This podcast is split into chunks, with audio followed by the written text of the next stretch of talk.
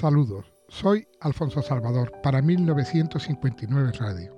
Presentamos Historia de la Literatura, episodio número 9.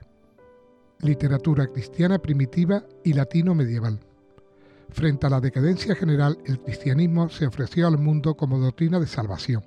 Su aparición provocó la revolución más profunda que jamás se haya producido. Nada quedó fuera de su influencia. Por esto, a partir del siglo I, la literatura occidental refleja también cada vez con más intensidad la trascendental importancia de la nueva doctrina. En el aspecto literario pueden señalarse tres periodos bien definidos en la literatura cristiana primitiva, el de los padres apostólicos, el de los apologistas y el de los padres de la Iglesia, distinción que responde a la exigencia reclamada por la implantación y difusión del cristianismo. Los padres apostólicos. Los escritos del periodo que sigue a la redacción del Nuevo Testamento corresponden a los padres apostólicos, llamados así porque estuvieron en relación inmediata con los apóstoles. Sus obras, dirigidas exclusivamente a la comunidad cristiana y desprovista de toda gala literaria, se limitan a transmitir fielmente el mensaje recibido de sus antecesores. Tales son, por ejemplo, las sublimes cartas del mártir San Ignacio de Antioquía, los apologistas, la creciente expansión del cristianismo y la aparición en su seno de prestigiosas figuras intelectuales, junto con las necesidades de presentar al mundo oculto los nuevos dogmas o de preservarlo de los ataques de sus adversarios, se tradujeron desde el siglo II en un considerable esfuerzo intelectual por parte de los cristianos a los autores que dirigieron su actividad a la defensa o a la justificación filosófico-racional de las nuevas doctrinas se le llama apologista. Los principales apologistas del cristianismo en los siglos II y III fueron San Agustino, Clemente de Alejandría y Orígenes, que escribieron en griego. Tertuliano y Cian Cipriano escribieron en latín. Los padres de la Iglesia. Al comienzo del siglo IV, el Edicto de Milán 313 señala para el cristianismo el término oficial de las persecuciones y el comienzo de una nueva era de paz, robustecimiento y difusión, pero surge entonces con mayor fuerza doctrinas erróneas o herejías, cuyo peligro para la Iglesia fue más grave aún que el de la persecución sangrienta. A esclarecer la verdad revelada y deslindarla del error se encaminó la obra de los grandes doctores conocidos con el nombre de padres de la Iglesia. Aunque en sentido amplio se llama así a los escritores eclesiásticos reconocidos como testigos y representantes de la doctrina católica en los doce primeros siglos, se aplica especialmente para designar a los ocho principales, cuatro de la Iglesia griega y otros cuatro de la latina. Los padres de la Iglesia griega siglo IV son los siguientes. San Atanasio, gran luchador contra el arrianismo. San Basilio, autor de elegantes homilías. San Gregorio Naciaceno, notable orador y delicado poeta religioso. San Juan Crisóstomo, o Boca de Oro, llamado así por su elocuencia extraordinaria. Padres de la Iglesia Latina siglo IV a siglo VI son San Ambrosio, San Jerónimo, San Agustín y San Gregorio Magno. A San Ambrosio, siglo IV, arzobispo de Milán, se deben hermosos himnos litúrgicos y múltiples tratados, ascéticos y morales, escritos en lenguaje sencillo. San Jerónimo, 342 al 420, nació en Estridón, Dalmacia, estudió en Roma y en otras ciudades italianas, donde se familiarizó con la lectura de los clásicos latinos y griegos. Más tarde aprendió también el hebreo. Joven aún se dirigió a Oriente y allí llevó largo tiempo vida retirada. Vuelto a Roma, el Papa San Damaso le retuvo junto a sí como consejero y le encomendó algunos trabajos sobre la Sagrada Escritura. La obra de San Jerónimo es notable por su envergadura y profundidad. Casi toda se refiere a la Sagrada Escritura, por eso se le ha llamado el doctor de la Biblia. En este aspecto es fundamental su traducción latina de los libros sagrados, conocida con el nombre de Vulgata, que fue declarada auténtica por el Concilio de Trento. Es además autor de diversos trabajos polémicos y de historia eclesiástica. Son importantes también sus cartas, donde mejor que en sus otros escritos se refleja su estilo, vivo como su carácter, rico en imágenes y el más cuidado y personal entre los padres latinos. Una de las glorias más puras de la Iglesia es San Agustín, 354-430, cuya actividad como teólogo, filósofo e historiador es fundamental en la evolución del pensamiento occidental hijo de Santa Mónica, nació en Tajaste, norte de África. Después de una juventud inquietante y licenciosa, se convirtió al catolicismo, influido por los consejos de San Ambrosio y la oración de su Santa Madre. Ordenado sacerdote pocos años después, fue nombrado obispo de la ciudad africana de Hipona, sede que ocupó hasta su muerte. San Agustín es un genio universal, siempre próximo a nosotros por la riqueza de sus sentimientos y la franqueza con que supo expresarlo. Sus escritos, muy abundantes, revelan una inteligencia clarísima, poderosa imaginación, eminente talento y pasión encendida por la causa de la religión y de la verdad.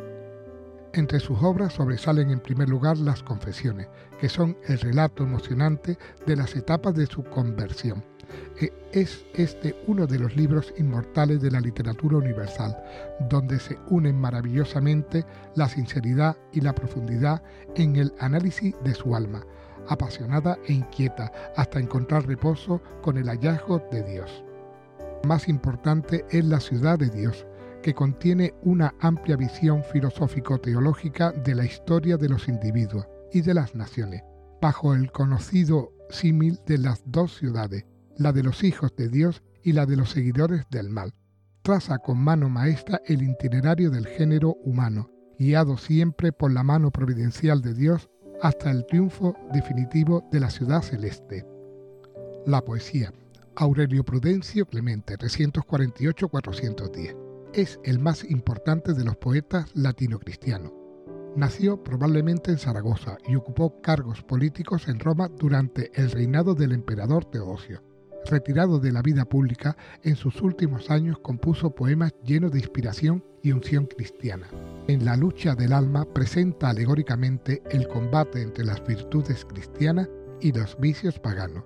Esta personificación de ideas abstractas será un procedimiento muy utilizado por los artistas cristianos posteriores, particularmente en las representaciones dramáticas. El Catemerinon es un conjunto de 12 himnos religiosos para toda la jornada. En el Peritefonón o libro de las coronas canta Prudencio los triunfos de los mártires, con tan arrebatador entusiasmo que le ha merecido el nombre de Píndaro cristiano. En esta, como en el resto de su obra, muestra gran maestría en el dominio del verso, cualidad que afinó en el estudio de los grandes autores clásicos. Prudencio es el poeta lírico más inspirado que vivió en el mundo latino después de Horacio y antes de Dante. Literatura latino-medieval. La literatura latina propiamente dicha termina cuando el pueblo romano deja de existir como tal, pero la cultura clásica no desapareció totalmente con la invasión de los bárbaros gracias a la labor conservadora de la Iglesia. Los monjes prestaron inmenso servicio a la causa de la civilización, copiando manuscritos antiguos o utilizando las bibliotecas monacales para redactar extensas obras de carácter enciclopédico en que se reunían todo el saber antiguo. La lengua culta siguió siendo el latín, cuya posición se vio reforzada al adoptarla la Iglesia como lengua litúrgica y teológica. En sentido amplio, llamamos literatura latina medieval al conjunto de obras escritas en latín a lo largo de la Edad Media. Grandes transmisores de la cultura, Boesio, siglo VI, filósofo y poeta que vivió en la corte del rey ostrogodo Teodorico y fue condenado a muerte por este. Escribió en su prisión de Ravenna uno de los libros más leídos en la Edad Media, Las Consolaciones Filosóficas. En el diálogo el autor con la filosofía que le consuela en su desgracia con argumentos en que se perciben ecos de neoplatonismo y estoicismo. Casiodoro, siglo VI, otro cortesano de Teodorico. Se retiró de la vida pública y fundó un monasterio para tratar de salvar la cultura antigua. A este propósito obedecen también sus instituciones, compendio de la ciencia sagrada y profana de su tiempo. Para el estudio de esta última, distribuye las siete artes liberales según el sistema medieval, trivium y quadrivium. San Isidoro de Sevilla, siglos VI y VII, es una figura cumbre de la cultura medieval. Fue hermano y discípulo de San Leandro, a quien sucedió en el obispado de Sevilla. Entre sus numerosas obras sobresalen la titulada Etimología. No es obra original, pero sí una maravillosa síntesis de todo el saber de su época, sistemáticamente distribuido en 20 libros o partes, que fue texto insustituible para la enseñanza en la Alta Edad Media. San Isidoro no trabajó solo, sus discípulos y continuadores mantuvieron largo tiempo la vigencia de la tradición isidoriana. Sus herederos inmediatos, destinatario y ordenador de la etimología, fue San Braulio, obispo de Zaragoza, cuya labor continuó su discípulo Tajón, al frente de la misma diócesis. En la escuela de Toledo se sucede una generación isidoriana, integrada por los obispos San Eugenio, San Ildefonso y San Julián, cuya influencia llega hasta los tiempos finales de la monarquía visigótica. Literatura teológica y filosófica. Avanzada la Edad Media, los estudios filosóficos se vigorizan con el conocimiento de los autores griegos, a través de las traducciones del árabe al latín. La filosofía se pone más que nunca al servicio de la teología, y el sistema conocido con el nombre de escolástica llega a su apogeo con San Buenaventura, San Alberto Magno y sobre todo con las sumas teológicas de Santo Tomás de Aquino, siglo XIII. Otras manifestaciones literarias. Si el latín fue mucho tiempo, como ya se ha dicho, la lengua culta que se empleó preferentemente con finalidad didáctica, no dejó de aplicarse también a otros géneros literarios. Perdido casi totalmente el teatro greco-latino, surge el género dramático en torno a las ceremonias litúrgicas de Navidad y Semana Santa, los temas se amplían después y en latín aún se escriben obras inspiradas en la Biblia y en la vida de los santos. Poesía épica celebró las hazañas reales o imaginarias de Alejandro Magno, y la lírica cuenta con un amplio himnario religioso que encierra verdadera joya poética. Se cultiva la historia tanto eclesiástica como profana. Las tradiciones marianas se reúnen en diversas colecciones cuyo contenido pasará después a multitud de obras escritas en lengua vernácula. La vida y milagros de los santos se recogen en las leyendas doradas del dominico italiano Jacobo de Vorágine, siglo XIII, que fue muy divulgada en Europa y ofreció a los artistas cristianos un repertorio inagotable de motivos de inspiración. En el campo de la novela merece mención señalada la obra titulada Disciplinas clericales, serie de cuentos doctrinales de origen oriental, cuyo autor es Pedro Alfonso, siglo XII, judío converso de Huesca. Esta importante colección, muy leída en toda Europa, es tal vez el primer conducto por donde llega a nosotros el apólogo oriental.